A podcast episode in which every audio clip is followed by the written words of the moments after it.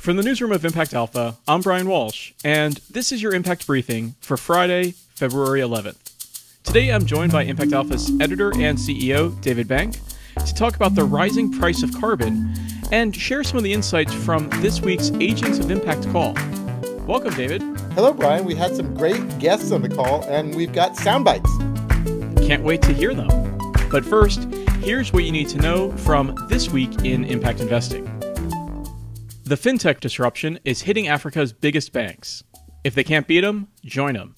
Standard Bank in South Africa is turning to the fintech Nomanini to provide inventory financing and small lines of credit to informal retail businesses, or as they call them, traders.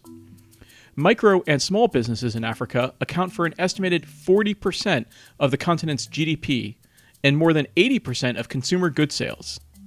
But they've largely been ignored by local commercial banks. At the same time, venture capitalists and impact investors have poured billions into fintech startups targeting such emerging customers.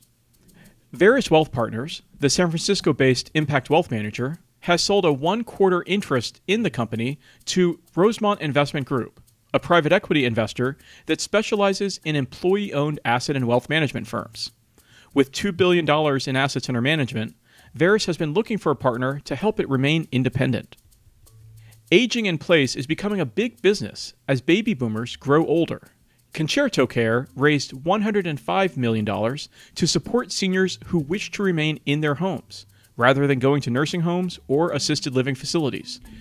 Another company, the Helper Bees, and the grassroots Village movement are tackling the same challenge.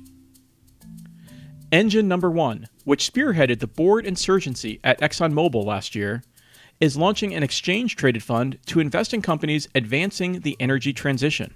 Engine number one secured an anchor commitment from the Bay Area advisory firm Jordan Park. And finally, Verdox raised $80 million for its carbon capture technology, which it says is cheaper and more efficient than other methods.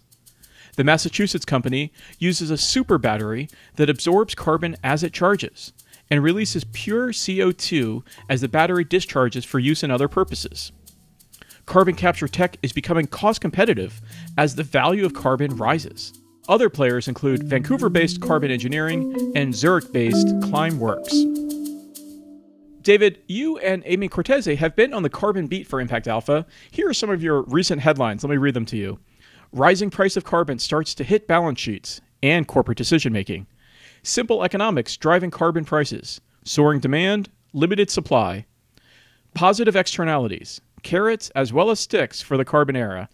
And here's my personal favorite climate is a crypto play as the action moves from TradFi to DeFi to ReFi.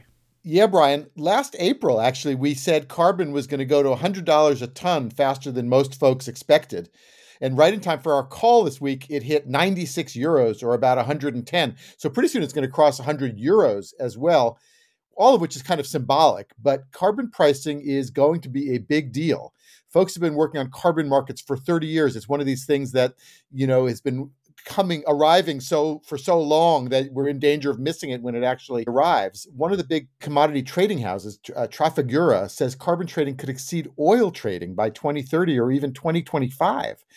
Carbon's only about 270 billion dollars a year market now, the total of all the trades in a year. But um, Woods Mackenzie actually estimated it could be 20 trillion dollars by 2050. It's not an exaggeration to say we're entering the carbon era and leaving behind the oil era if not perhaps even the dollar era. Okay, that's a lot of eras.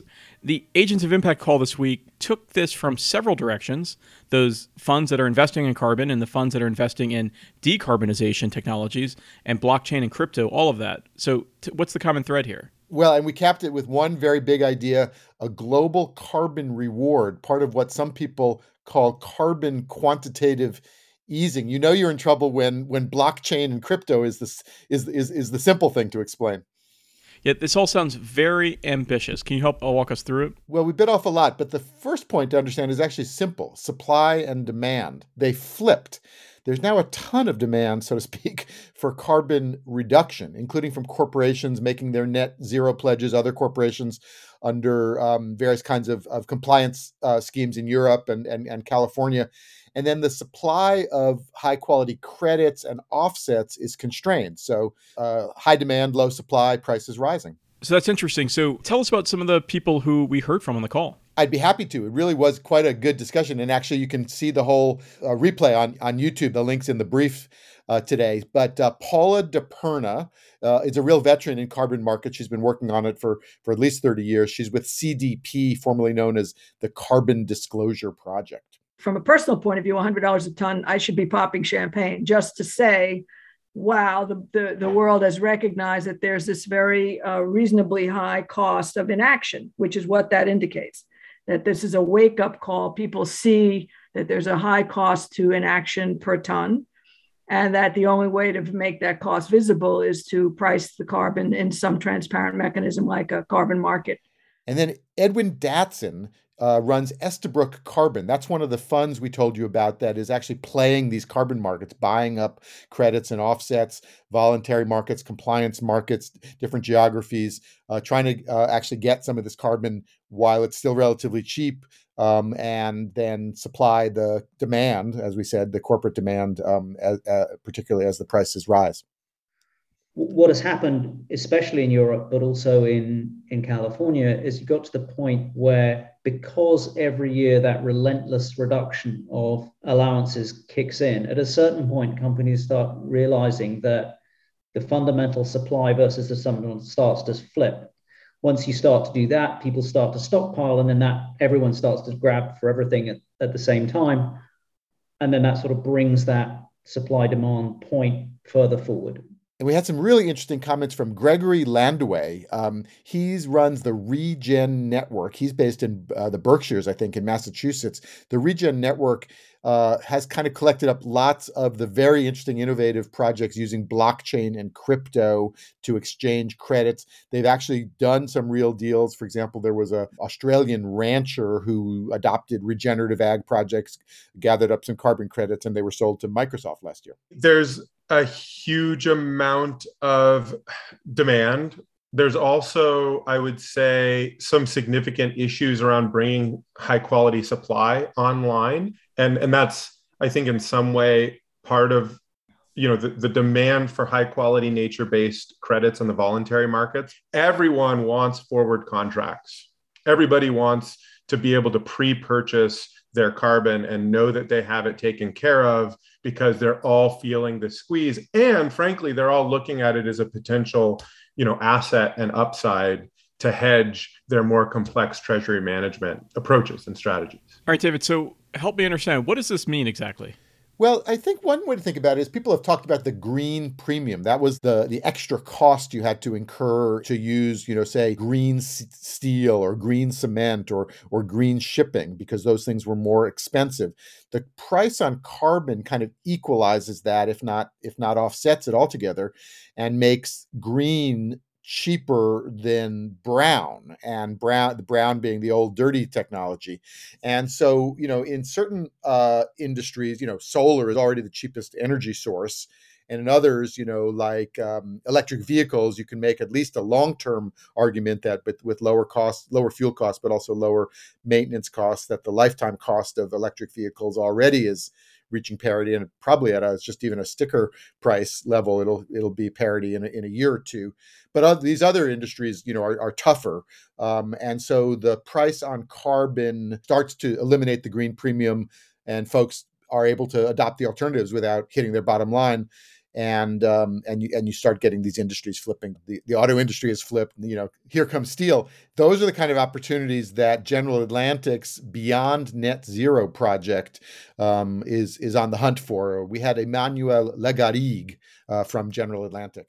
So you see that virtuous circle progressively getting organized in some industries, and the car industry in Europe is a perfect example. You see similar phenomenon in batteries and other things. So yes, that uh, having a high price or higher than everybody would have thought at this stage uh, uh, of the ton of, of carbon is, is helping definitely and going to accelerate that, that transition.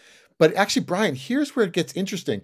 Um, we want a high price on carbon to reflect its real value and and drive the green alternatives.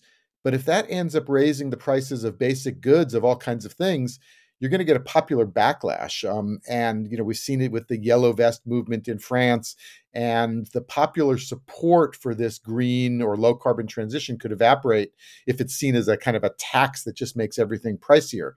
Emmanuel cautioned against that. Institutions aligning and green stimulus or, or all this is inflationary. So you need to combine this with uh, breakthrough technologies that will bring a deflationary impact to this because otherwise uh, the society at large will never accept the transition. If it's inflationary, if you still have the green premium forever, uh, forget it. And so the key is to make the green solutions cheaper and make people feel richer. And if the low carbon transition puts money in people's pockets, we'll have the political support and even the capital to move even faster.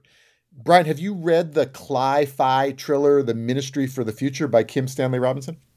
So I've read the first chapter, which is very harrowing, uh, and it's still on my nightstand, so I have to finish it. And first of all, I think you just introduced a new concept to me, Cli-Fi.